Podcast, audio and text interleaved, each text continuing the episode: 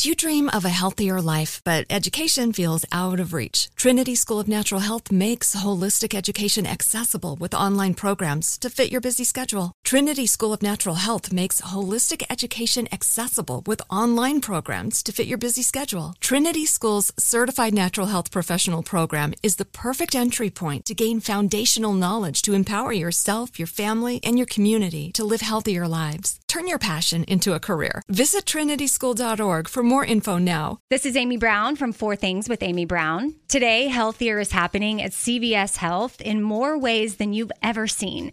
It's wellness destinations for seniors, including select locations with Oak Street Health and CVS Pharmacy. It's doctors, nurses, pharmacists, and everyone in between offering quality care and support virtually in person and on the phone. It's in home evaluations through Signify Health and meeting mental health needs through Aetna. And those are just a few of the ways that healthier is happening. To see more, visit cvshealth.com slash healthier happens together. CVS Pharmacy, Oak Street Health, CVS Specialty, Signify Health, and Aetna are part of CVS Health. Eligibility and services vary by location and individual. Hey, fellow travelers. I'm Lori Gottlieb.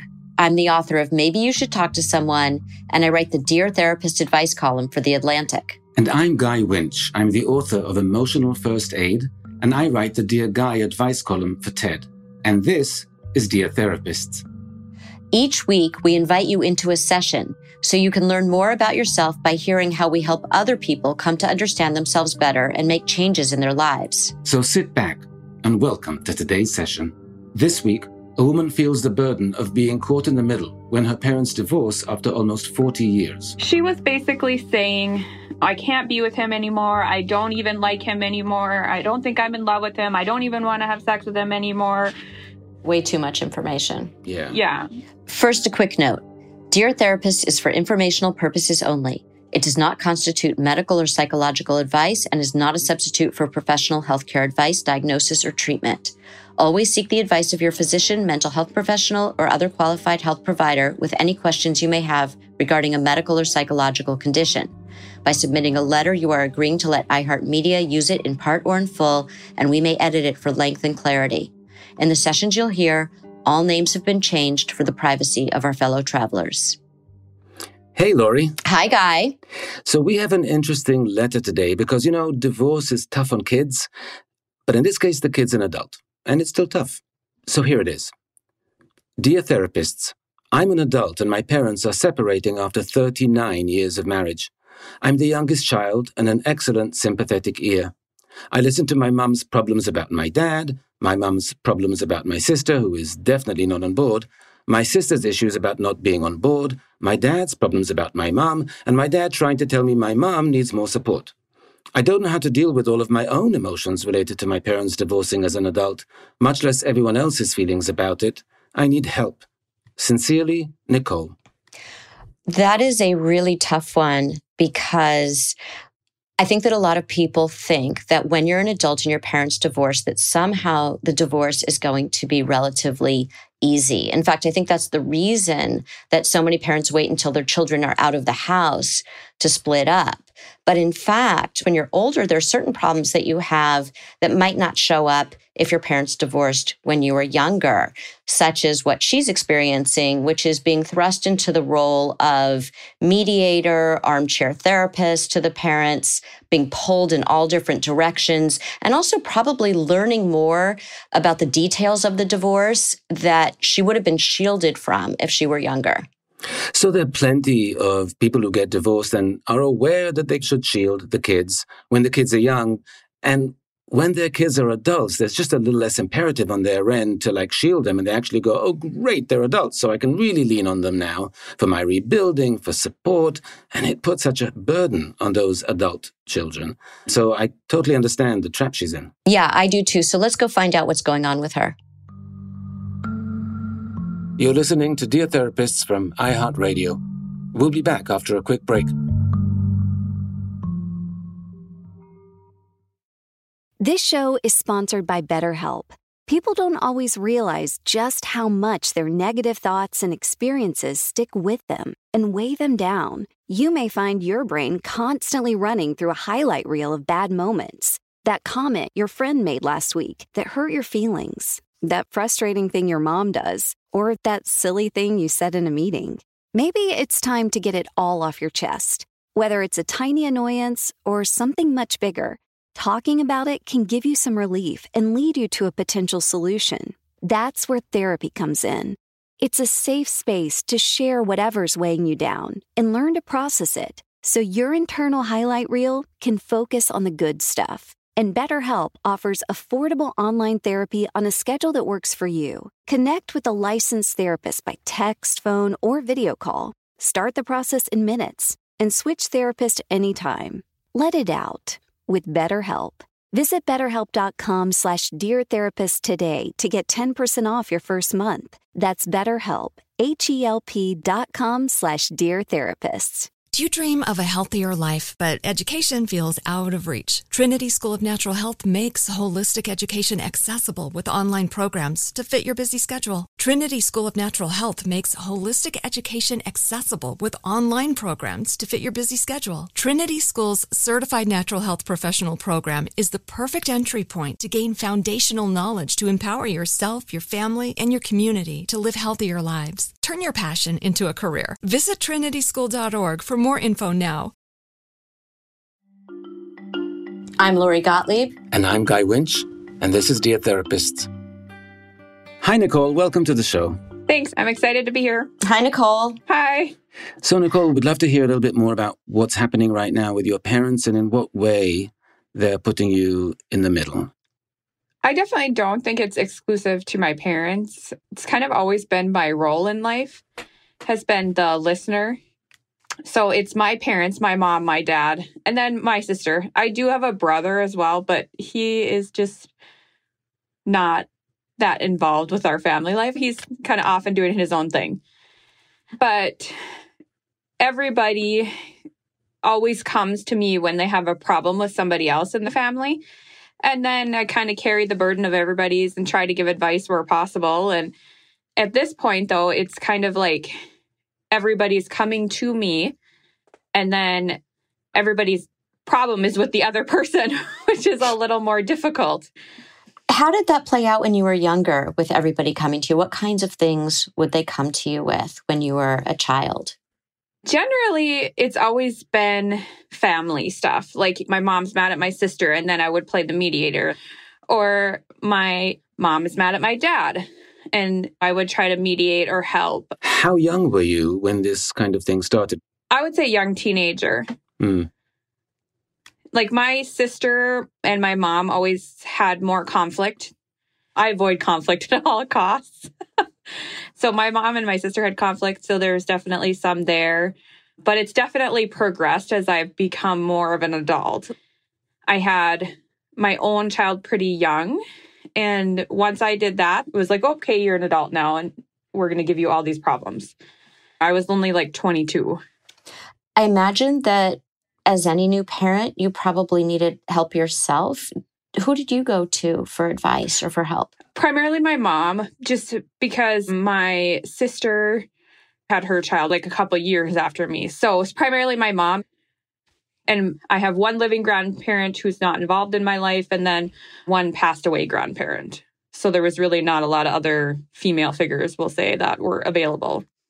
Can you paint the picture for us of the different relationships in your family when you were growing up? So, my mom and I have always been really tight, and I haven't been as close to my dad up until recently with this divorce stuff. I've gotten closer now. My sister and my dad were tight. I wasn't close to my sister until after she moved to college. We fought really, like, really bad. and what's the age difference? We're five years apart. Mm. So mm-hmm. separate lives, anyways, up until we became a little more like adult. And my brother and I were close when we were younger, but we're not close now. And I wouldn't say he's particularly close with either of my parents. And what's the age difference with your brother? Just a year and a half. He's older. Yes. So the people who would come to you for advice were your mom when she would get into conflict with your sister, your sister when she would get into conflict with your mom. And my dad, when he would be in conflict with my mom, Even though you weren't close, he would come to you when you were younger? Yes, because he recognized that the key to finding what was going to help him fix whatever was wrong with my mom was often through me because I knew her and our personalities are similar. So he felt like I could help him find the answer. So really, it was full-on family therapy for you at a very young age, and you weren't getting paid for it, and you're actually a member of the family, so that was awkward all around. Yeah. yeah. Yeah. That's kind of always been my role. Do you have a sense of why your dad came to you instead of your mom? Since you said you and your mom are similar. So, what's your sense of why he didn't just go straight to your mom to try to work it out? Because when my mom is mad at you, she will not listen to reason. She will not talk it out. She will just be mad at you and she will hold on to it for the next forever. and so he didn't feel like he had a space to talk to her and say, What will happen to make this better? Or like, what can I do to fix this? But you could, I mean, are you the mum whisperer in the family too? In other words, were you able to get through to her? Uh, Sometimes I could, or sometimes I could suggest. I mean, I would say I'm way better at it than anybody else. It's not been as easy for me because it's coming from so many angles.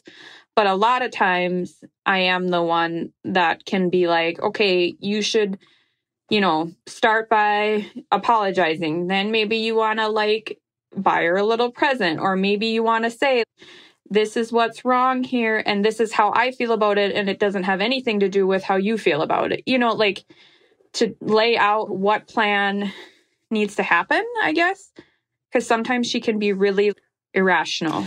What happens when she's mad at you? It's not good. Because there's no one to mediate that.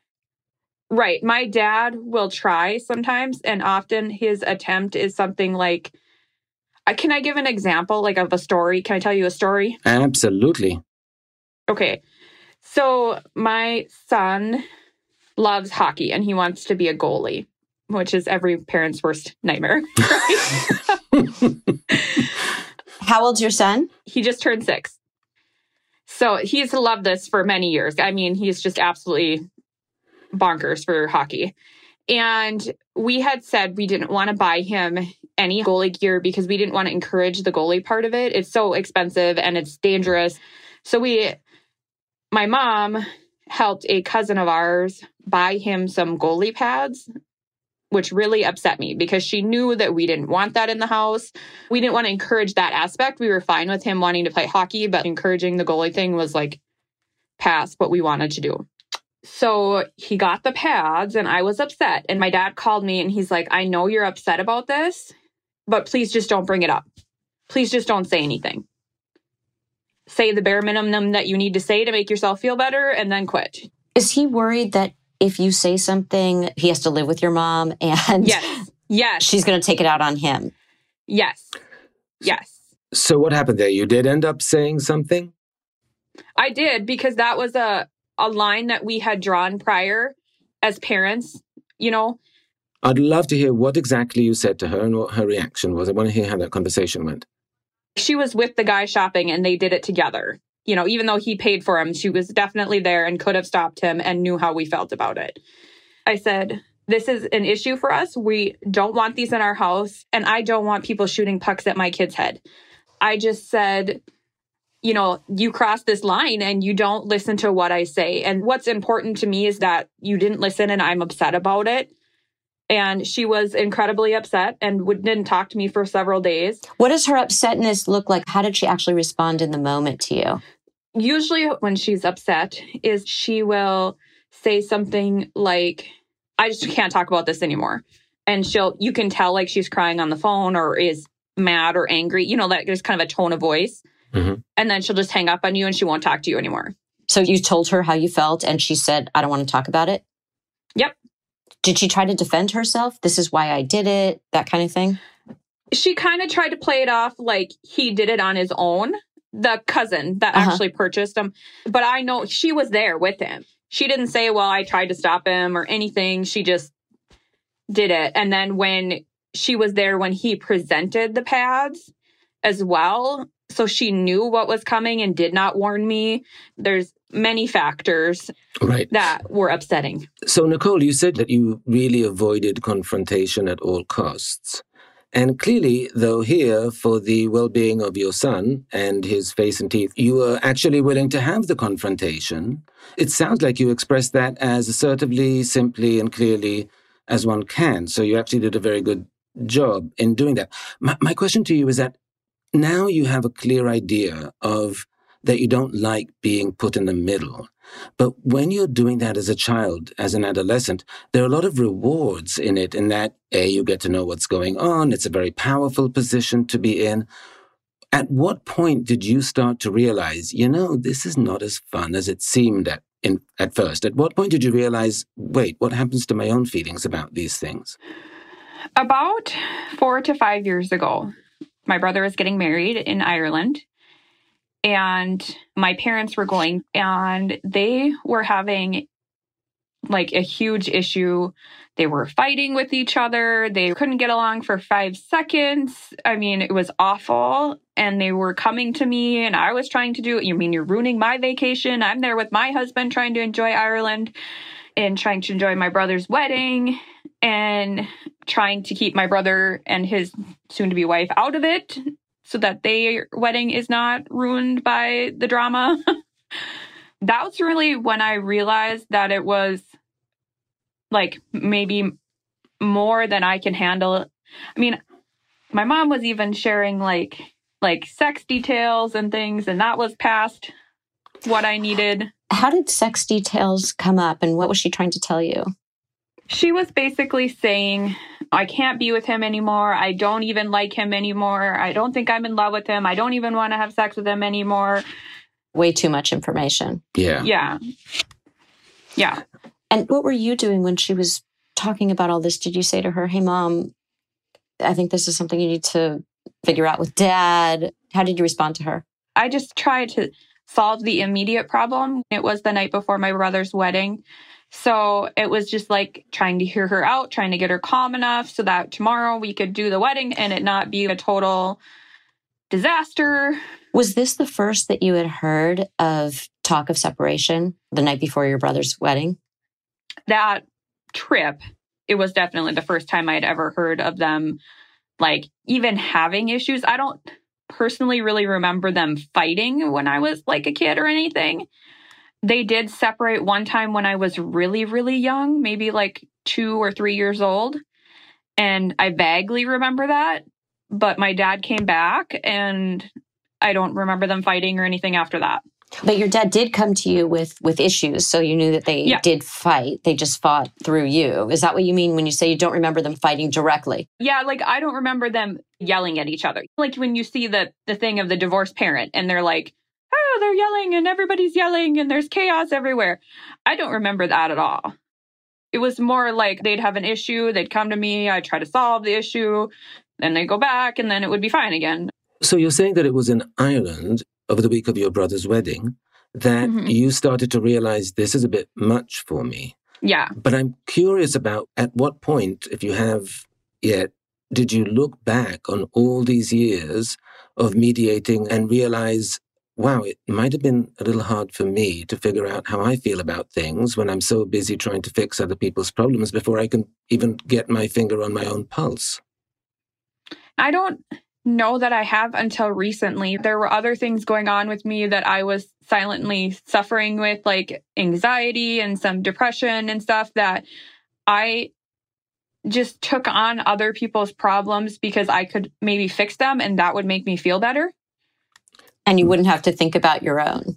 Right. You know, and so it was not really a problem because it solved my problems. It was a distraction from your problems, in a way. How, how bad were the depression and the anxiety?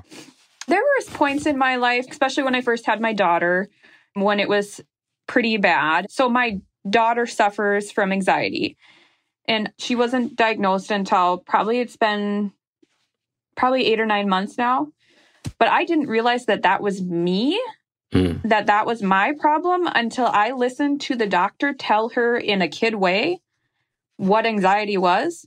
And I was like, that's me. Mm. And then I went to my own doctor and got some medication, and it's helped a lot.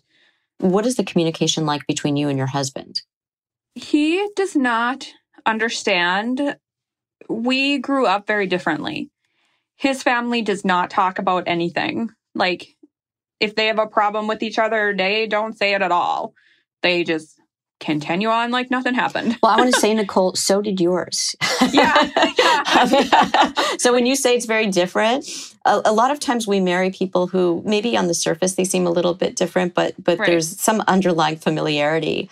And I think that you both grew up in families where things were not talked about directly. Uh, yeah. That does make sense because like it came to, through me, but it never probably was actually spoken about to each other. Right. So tell us how he is when it comes to communication with you. Since you say you avoid conflict, I don't know what he does. Tell us about that interaction. in terms of our marriage, it can sometimes be a struggle because I feel like I want to talk about things with him and bring whatever is the issue, but I'm kind of yeller. and he will try to avoid talking about things until it makes him so mad that he like yells. So oftentimes it's just a screaming match of no communication. It sounds a lot like you are in the role of your dad, which is he wanted to talk about things, at least to resolve things. Maybe he wasn't a huge talker, but he certainly wanted to resolve something by talking about it. And your mom, you said, will say things like, I don't want to talk about it. And it sounds a little bit like what your husband does. And it goes to the place of yelling because people yell when they feel like they're not being heard in a normal voice. So if they can't be heard by having a calm conversation, often what people do is they yell, like, now you have to pay attention, except people can't hear you when you're yelling. That's the problem. So the louder you get, the less audible you become to people because people don't respond to yelling and they start to tune you out. Right. I hear that for sure. And I think that that's definitely what happens because he does often say, Well, I'm just going to go in the other room and I don't want to fight with you anymore, is a common refrain. So that's about the fighting, but what about the support? In other words, you're distressed about the situation with your family. Is he someone you can talk to about that? Does he offer support to you about that? He will, sometimes he'll be like, Oh, I can't believe your mom or I can't believe your dad. But a lot of the times he's like, I just don't understand. But do you tell him, here's what happened? Or do you say to him, here's what happened and here's how I feel? I think it's a combination of both. I definitely say, like, this is what happened and try to let sometimes him form his own opinion. And then sometimes I'm like, no, this is making me upset, or I can't believe mom's doing this. She's acting so crazy, which would obviously be like my opinion. I think what Guy is saying is that there's a difference between reporting the events and talking about what's going on with you. So if you're reporting the events, you're talking about them. But if you're telling your husband, this is making me so stressed out, this is making me so anxious, this is feeling overwhelming to me. Do you ever say anything like that to him? So it becomes about you and your experience, not about the specific incident that happened with your parents. Yeah, not very often, to be honest. Every once in a while, if I'm super stressed or like, especially during all this divorce stuff, the couple times I was like, I just don't know how I can handle all this. I'm stressed out. And at that time, too, I just started a new job probably like six weeks ago. And then my daughter had COVID four weeks Mm. before that. So it was really all at once. And there was a couple times where I just said, I don't know if I can handle all this. How did he respond when you told him, I don't know if I can handle this? He would say something like go take a bath. Like that's kind of my thing is to take a bath. Or he would say go upstairs because our bedroom is upstairs. So just like go upstairs and be alone is the intent or go lay down if you need. But i just don't say it very often i guess. I think, Nicole, that you're replicating this dynamic from childhood where this conflict around you served as a distraction so that you didn't have to deal with whatever distress or pain you were having.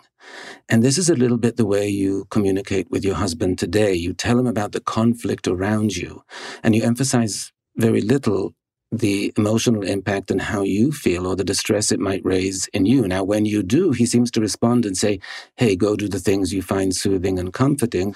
But you tend to default to the narrative of here's what happened. Isn't it shocking? Isn't it upsetting? And that doesn't really uh, put you in touch or him in touch with the emotional impact on you. Yeah. When he tells you, go take a bath or go upstairs and rest, does that make you feel better or do you feel more alone? I'm wondering what you're wanting in those moments because it sounds like what he's saying is, I hear that you're upset and then kind of go deal with it as opposed to, how can I help? How can I be there for you? What can I do to help you through this? Can I say that it's like 50 50? Sometimes I feel like I'm definitely alone in it and that like I'm the only one who has to deal with all this. Yeah. You know? And sometimes I'm just like, okay, I'm so stressed out that I do need a break from my family and my husband, and I need time to just digest everything alone, you know? It does. Even if you need that time, though, you mentioned feeling alone in this. I imagine that at some point you'd want some connection.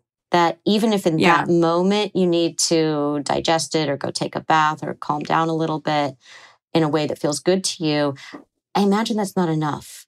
I would agree. I think that's part of the reason why I wrote the letter initially, too, is because I don't know how to deal with all the stuff that's coming at me. I feel like now as an adult, I'm learning things about myself, you know, and then I don't know how to sort out my own feelings to separate them from everybody else's. Like prior to this, I would definitely be like the kind of person who is like, mom's mad at my sister. So I'm going to be like, mom's going to come to me and say, well, I can't believe she did this and that. And I'd be like, yeah, that's crazy. You know, maybe you should say XYZ. And then my sister would come to me and she'd be like, Well, during that same fight, mom did XYZ. And I'd be like, Yeah, that's crazy. You know, like agreeing with all sides. I think you're really craving some support, some connection, some understanding. When you play that role in the family, there's always a fantasy that maybe someone can do that for me too. Maybe someone can be my therapist. Maybe somebody could be my yeah. support. And I'm saying that mm-hmm. the, the habit you've gotten into is that the shiny object of the conflict or the other person's needs distracts you, takes your eye off the ball of your feelings. And so you don't lead with your feelings. You're saying now you're getting more in touch with them yourself. Good. It's a necessary step. Yeah. But the second, equally important one, is to be able to communicate that to a person who can hear it and who can make you feel heard. And Perhaps your husband can do some of that. It doesn't sound like he's the best at it. He might be able to learn. I'm curious if there's anyone else in your life with whom you can actually just talk about how you feel without having to surround it by the conflicts of others. Is there someone like that in your life? I do have one really good female friend who I feel like I can tell everything to in our lives. My husband and her husband went to kindergarten together and have been friends since. But uh, we always say we feel like we would have been friends on our own without having m- met through them. And I definitely feel like I can tell her almost everything unfiltered. Even with my husband and I's relationship, sometimes I need somebody to talk to about that. And she's definitely there for me whenever I need. How does she respond to you that's different from the way that your own family members respond to you? She'll say like like yeah, I totally get it. I totally understand. Or she'll come back with an example from her own family. Whenever I have the opportunity to spend time with her and it's just like her and I, I always feel better leaving. I think what you're saying is that you feel seen and you feel understood. Yeah. Yeah, for sure. Heard, seen, understood, all of that. Right. Heard for sure. And heard is a big one. Yeah, heard is a big one. Yeah and emotionally validated, which is a very important term here. Emotional validation means that the person makes you feel that they really get how you're feeling. They really understand the emotional component. And that emotional validation, I think, is, is so sweet for you because you get so little of it. So I imagine that's a very important relationship in that way. Yeah, yeah, for sure. You said that your parents are in the middle of a separation. So how long has this been going on? Like three months. It's been about three months. before this, your father would come to you sometimes with conflict with your mom. Would your mom come to you before this with conflict that she was having with your dad or only since the separation? I would say since we went back to that trip in Ireland, that's really when she felt comfortable enough to talk to me about my dad, which I found really hard because even though I wasn't as close with my dad, he's still my dad, you know, and I still love him and I still have feelings about him and I don't want to look upon him a certain way because that's how she feels. Mm. But that what you said would have been the perfect thing to say when she comes to you. You know, Ma, yeah. I, I want to still be able to have a relationship with him. But actually, it leads me to a question. Since you do get some satisfaction from being in that mediative therapist role, is that something you're interested in giving up in the family? Yeah. Quitting the therapy job? I think that my own family now, so I have an 11 year old She's got ADHD and she's got anxiety and she's got other things going on. And then I have my husband and my own relationship with him that sometimes I feel like struggles. I would like to be able to focus on us and our little unit versus focusing on the wider unit of my immediate family. Okay, because you know, when therapists want to resign, they have to find substitute therapists to transfer their clientele to. And if you do resign from your role, you might need to do some referring. I've tried to refer. you are such a good therapist. I have been laying on my parents to go to marriage counseling for since the whole Ireland thing. I was like, you guys need to go to counseling. You need to go to counseling. You need to go to counseling. Go to a therapist. What did they say? Uh, they said, we have a therapist. Why would we? A lot of times they would be like, oh, yeah, we're going to, and then never make the appointment then I kind of pushed my dad and I was like, okay, obviously, mom's not going to make the appointment. You need to make it. They finally did start, but they went to five sessions and then they're done now. What does that mean they're done since they confide in you? Which one of them wanted to stop or did they both and why? Apparently, the therapist was like, How do you guys feel? And my dad and mom agreed that they were fine with quitting they keep saying that they have this amicable divorce or whatever, but I know there are still issues in it and they haven't solved them. They didn't like the fact that the therapist asked them to kind of go inside and figure out how they feel. Is that is that what happened? I think they just felt like they solved all their problems in their mm. five sessions. So if they solved all their problems, why are they coming to you with problems? I don't know. I mean, have you ever asked them that question? If you solved all your problems in counseling, then why are you coming to me with these problems? I think they are still looking for the agreement that the other person is wrong. That's coming from me. Right. And that will not come from the therapist. And that is why that did not work out for them. Right. If, yeah. if you did quit as a therapist for your family, who might be upset with you most if you did that? Uh, I think it would be my mom by far. By far. Yeah, she is the most upset person in the household or the family.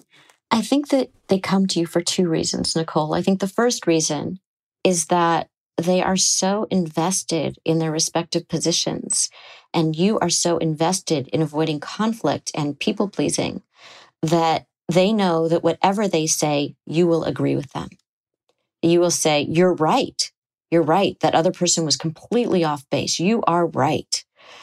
And, and that feels really good in the moment, but it doesn't help people to reflect on their role in what happened. It doesn't help them to perspective take, which is really important for any kind of communication. What might the other person have been thinking or feeling?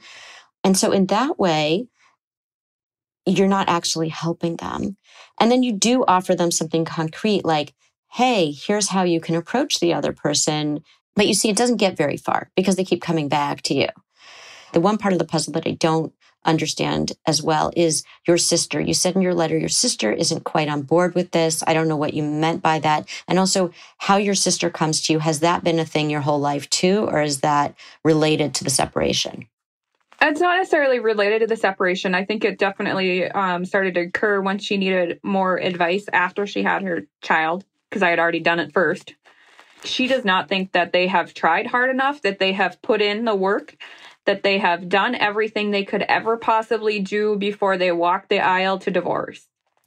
What comes to mind when you talk about your sister's feelings about this is how invested she is in keeping your parents together. And, and a lot of people don't talk about what it's like when you're an adult and your parents are getting divorced. People talk a lot about what it's like when there are kids in the house and the parents are getting divorced. And so she's not able to really articulate her feelings. She has a lot of grief and loss around this. She's really struggling with it. And I wonder about you. What are your feelings as an adult whose parents are getting divorced? How are you feeling about this change in your family? I'd like to say that my steady line has always been what will make them happy will make me happy, but that's pretty much a lie. And I know that when I say it. When it comes out of my mouth, I'm like, I know I'm lying to whoever's asking me or talking to me about it. I feel similar to her in that I don't feel like they've put in the work or done the things that are required to get a divorce. It's not like one cheated on the other and it's some egregious offense. Talk about your feelings, not about them. You go to them so automatically. Just you, how you feel about it. I'm upset about it. I think the reality is is that I'm upset. Tell us what upset means. I feel a lot of anger. To be honest, anger towards them like I said for not having tried. They've been married for 39 years. And I don't know how to say like get it together and work on this.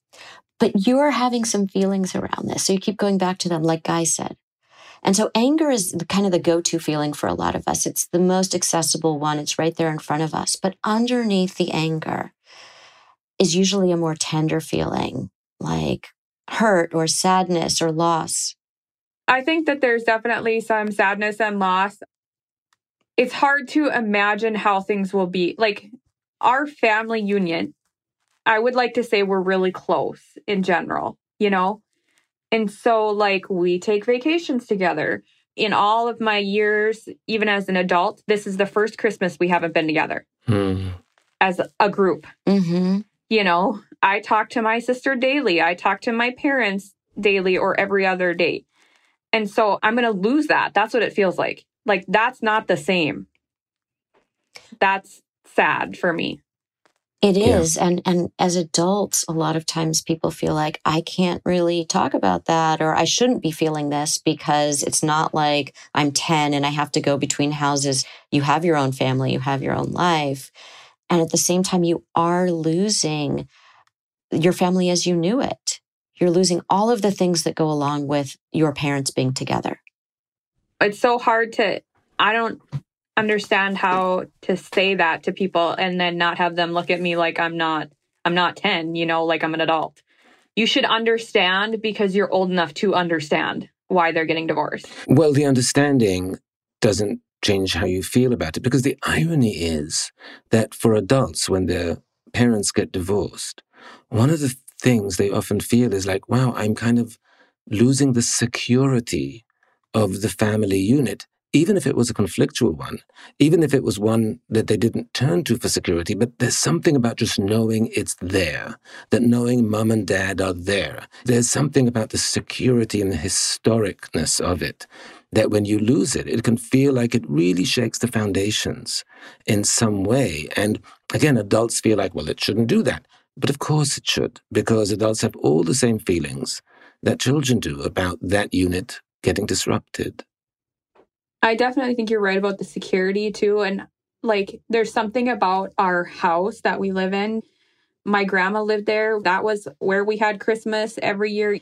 And now it's like is that my home anymore? That sense of home is so important.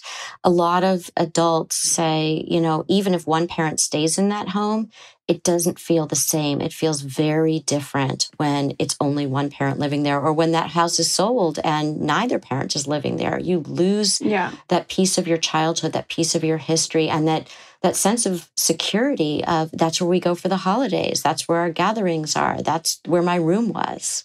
Yeah. It's a hugely significant loss in that way because you lose the traditions and the rituals that define the family unit and defined your childhood and your early adulthood and your adolescence. So it's a big loss for adults. It's a big loss for you, you know, when that happens. And Lori's completely right. Sometimes the house can be the same, but with only one of them in it, it can actually feel sad to be in that house rather than comforting.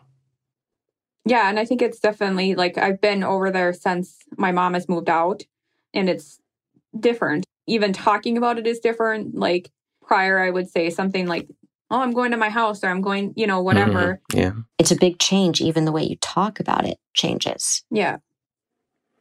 I think that you're starting to see that when you're really thinking about how you feel, that you have a lot of feelings about them getting yeah. separated and divorced. And when you spend time with your feelings and give yourself a chance to figure them out, then it might actually take you to a point where you are even less willing to be that mediator because no, no, actually, I have very strong feelings here. I want to focus on mine. I don't want to have to ignore mine to focus on theirs. Yeah, I agree.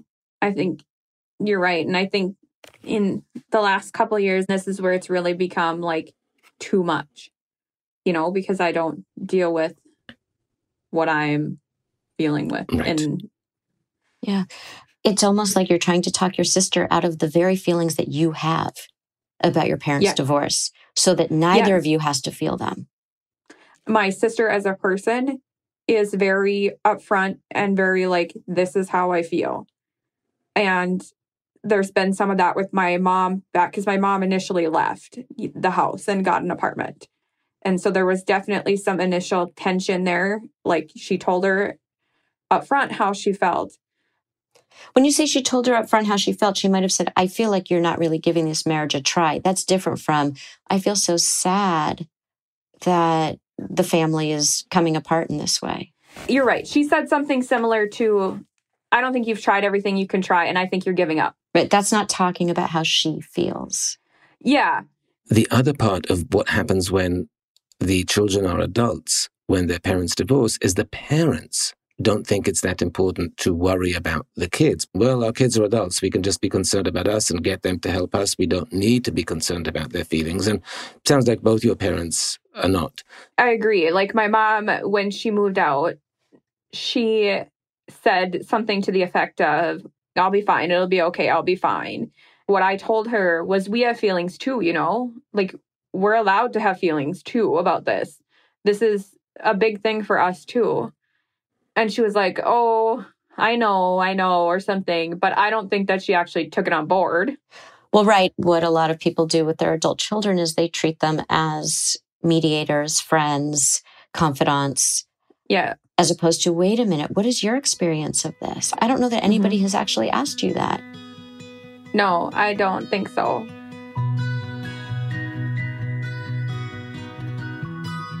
So, Nicole, we have some advice for you that we'd like you to try. And what we'd like you to do is we would like you to resign as the family therapist. Okay. Because that's not really your role. And here's how we'd like you to do that. We'd like you to start with your sister. It sounds like the two of you are actually experiencing much of the same thing. And so instead of becoming her therapist, you can go to her and say, listen, I've been thinking about all of the things you've been coming to me with. And I realized that I've been trying to talk you out of the way that you're feeling.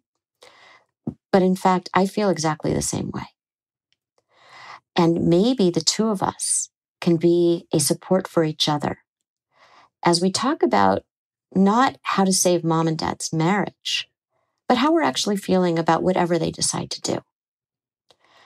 And we haven't really had that. And I think it would bring us closer and I think it would help us through this really difficult time in our family and then ask her how she feels about that and see what happens between you. I have a feeling she's going to feel very relieved.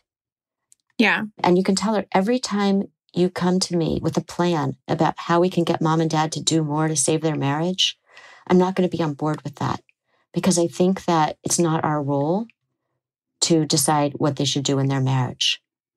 But we can be together as the kids in the family Right. To talk about how we're feeling about what's going on in our family and all the different ways that this does impact us.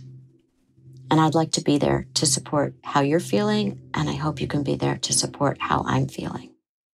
Yeah, makes sense. And it sounds good. Like I can do it. That will create a new dynamic for you and your sister to really be those people for each other and learn how to do that for each other. Yeah. Yeah. I need that.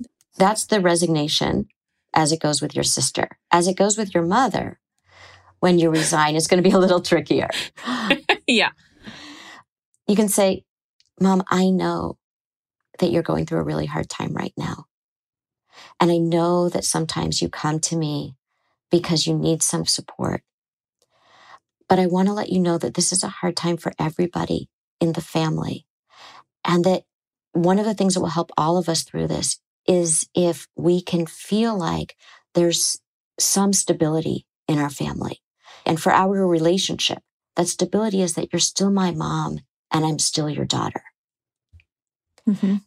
And in order for us to preserve that mother daughter relationship and for it to be really strong, I can't be a part of what happens in your divorce, that that has to be between you and dad. And so I can support you in other ways. We can have our relationship. But once you start talking about what's going on with you and dad, I'm going to graciously decline continuing the conversation because I'm not qualified to help you with that. But a therapist would be, but it can't come to me because that will weaken our family and it will weaken the relationship that you and I have. Right. And maybe there will be room for you to hear how I feel about this, or maybe not.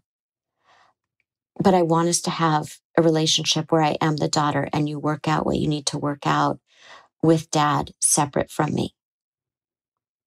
Yeah. I mean, it definitely makes sense. It's going to be hard. It's yes. going to be hard and it will need a lot of reinforcement because she will either withdraw in anger and say, Well, you're not there for me, you're yeah. not supporting me, and she'll lash out in that way. And you have to be able to withstand that and stand your ground in a very loving way. I know this is hard. I know it's different. I really want you to find someone you can talk to about this. And then she may come back to you and, and try in different ways to kind of sneak it in the conversation. Right. And every time she does that, you have to say, Mom, again, and you can joke with her, Mom, I want to resign as the therapist. Right. Right. And you keep using that as a catchphrase. I'm resigning as the family therapist. I can't do it yes. because I need to take care of myself too. And I want to preserve our relationship. Yeah. Okay. So those are the first two resignations. Well, the next one is your dad. And the conversation yeah. with your dad should be uh, a simpler version, perhaps, of the one with your mom, because the relationship is a little less complex. I think you need to lead with the fact that, you know, dad, I've tried to be supportive to you and to mom through this separation and divorce, but I'd realized that when I do that, I don't pay attention to how I feel about it. And when I do start paying attention to how I feel about it, it turns out I have a lot of feelings about it. It turns out that I am sad about it. And so it's very important for me that I pay attention to how I feel. And I can't do that if I'm supporting you. It, it distracts me from it. And I want yeah. to be there for you, but as a daughter, and I can't be there for you as a divorce mediator. So I'm letting you know that because I want us to be able to chat and we can hang out and we can talk about anything but the divorce. Right. So that would be the messaging to him. The last person is your husband because I'm going to tell you this. When you resign as the family therapist, it is going to feel like a big emotional brick has just been dropped on you you're thinking it might be like relief, but it will be after. But at first, it's going to feel like a real loss, like you're betraying them, you're abandoning them, you'll feel guilty, you'll feel resentful. A swirl will come up. And in addition, all of those feelings that you were distracting yourself from by being the family therapist are going to be much more accessible to you now. Right. Yeah. And therefore, you will need support. And so we would also like you to talk to your husband and let him know that this is coming. And let him know that he might find you really emotional when you're having these conversations. and that you could use his help and support. And so, what you're going to ask him to do in those moments is I want to feel that if I'm very upset, I can come to you and tell you about how I'm feeling. And because I think because of his background, he might not know what to do with all those big feelings you're having. So I would give right. him a tip and I would say to him, and when you see me upset and when I'm talking about those things, really what I need from you most is just listen. And then when I'm finished, just put your arms around me, give me a hug, let me know that you understand that I'm upset. Let me know that you get that this is very, very difficult and that you're there for me. You don't have to solve anything. You don't have to do anything. I don't want you to suggest a bath or something like that because I can think of that myself. What I want is your arms around me.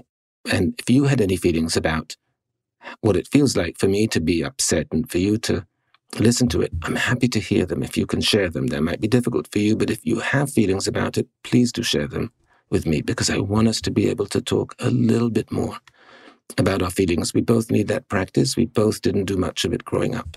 Right. But it's important for us to do so we can model it for our kids, so we can have that kind of emotional dialogue with our kids, and we can practice with one another. Yeah. Yeah, I agree. So, those are the things we'd like you to do. And start with your husband because we want him to be ready for the fallout from the others. So, so you want to start with him. Right. Yeah, I agree.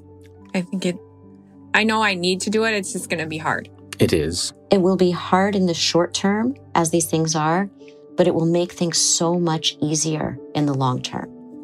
Yeah. Okay, well, let us know how it goes. Thank you.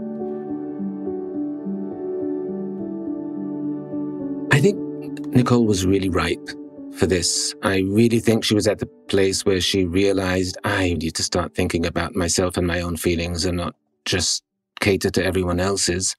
So I'm actually quite hopeful that this will be a change that is not just about her relationship with her parents, but her relationship with her emotions and her access to them all around. Yeah, when people come to therapy, I'm always asking not just why are you here, but why now? Why this month, this week, did you decide to call me? And I think that she wrote to us at the time that she was ready for change. I'm always assessing for readiness for change. And a lot of times people come in and they're wanting someone else to change. And I think what she's realizing is wait a minute, I need to resign from this position. This is overwhelming for me. And so I'm very right. hopeful that this is going to open up all kinds of doors for her in terms of accessing her own feelings, getting her needs met in different ways, and taking her out of that incredibly stressful situation that she has been in for a lot of her life. Right, really untenable. So I'm very hopeful for her and look forward to hearing what's going to happen.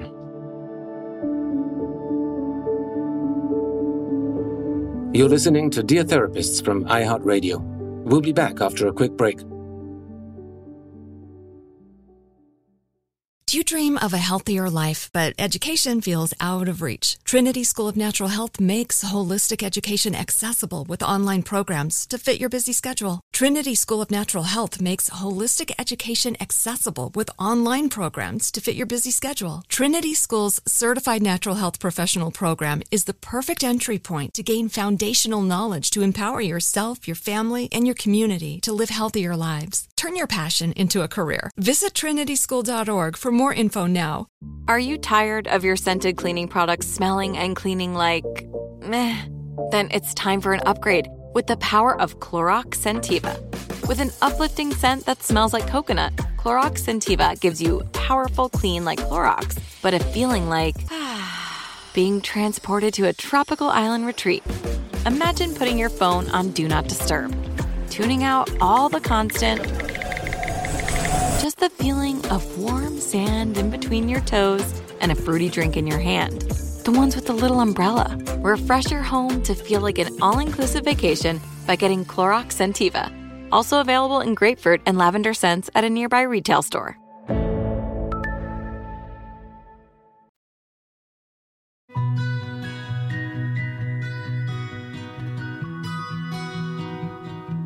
So, Lori, we heard back from Nicole, our honorary family therapist. let's hear how things went for her. So I ripped the band aid off as soon as I got done talking to you guys, pretty much. I talked to my husband right away, and I'm not sure he was totally on board or knew what to think, but I feel like we definitely covered the part where I need more emotional support, and he understood that. So, next, I called my sister and talked to her, and she was completely supportive and agreed that I needed to step down as the family therapist. She was happy to have somebody there to support her feelings too, as well, and to understand that I felt the same way as she did. Next, I talked to my mom because I knew that that was going to be the toughest conversation. It didn't go exactly as I thought it would go. Instead of her being angry, I felt like she was more annoyed, I would say, is a good term. And she kind of just said, You can do whatever you need to do, and I'm going to do whatever I need to do for myself, which is not really what I thought either. After that happened, then my dad ended up calling me and he said he was worried about me and was wondering what was going on. My mom had called him and he was very supportive. He's like, I totally understand. I know why you need to do this. I know why this is affecting you and how it's affecting you. And I'm proud of you and I will be there however you need me to be there. You just tell me what you need me to do. He said that I've been there for him a lot and that whatever I need, he'll be there for. Overall, I feel relieved in some respects. Other respects, I don't feel like, especially with my mom, that I know what to talk about. In the last couple days, it's been a little more difficult that way without having the family therapist conversations. We'll see how it goes. I'm still feeling it out, I feel like.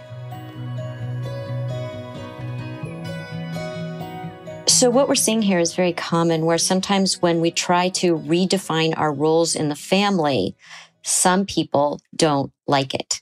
And I think what's going on here is that her mom is not happy about losing her own personal family therapist.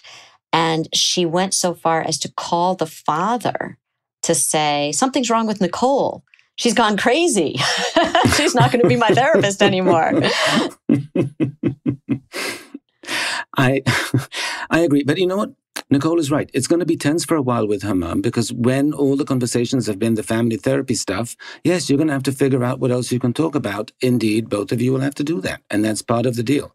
There's nothing wrong with that. It does take time to figure out what do we talk about, and hopefully, Nicole, you'll prevent your mom from dragging you back to therapy territory as she will try to do. And that will involve constant reminders because it sounds like she's not going to let go of this very easily. But I think the positive thing here is that you will have a different kind of relationship with your mother ultimately, that I think will be a much more fulfilling relationship for both of you and certainly take that pressure off of you. And I think that it went well with Nicole's sister. And I think her husband, when she says he didn't really know what to do with it, he won't know what to do with it yet. But this is again a redefining and it will certainly help the communication in their marriage. There is a learning curve. When you change a dynamic with someone, there is a learning curve in figuring out the new dynamic. Everyone gets to have one, her husband included. And I thought that the dad's response was great. Lovely. And I hope that that was very reassuring for Nicole because I think that ultimately he's the one who gets it right now. And I think the others will eventually start to get it too. Nicole, you might have some time on your hands now that you're not busy with all the family therapy. So hopefully you'll get to discover some new passion that keeps you happy.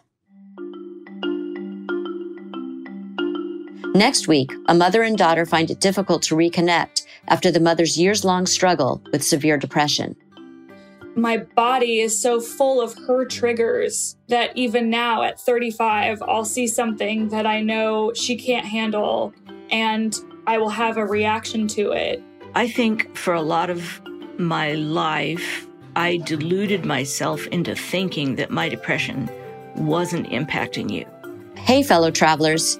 If you're enjoying our podcast each week, don't forget to subscribe for free so that you don't miss any episodes. And please help support Dear Therapist by telling your friends about it and leaving a review on Apple Podcasts. Your reviews really help people to find the show. If you have a dilemma you'd like to discuss with us, big or small, email us at loriandguy at iheartmedia.com. Our executive producer is Noel Brown. We're produced and edited by Mike Johns, Josh Fisher, and Chris Childs. Our interns are Dorrit Corwin and Silver Lifton. Special thanks to Allison Wright and to our podcast fairy godmother, Katie Couric. We can't wait to see you at next week's session. Dear Therapist is a production of iHeartRadio.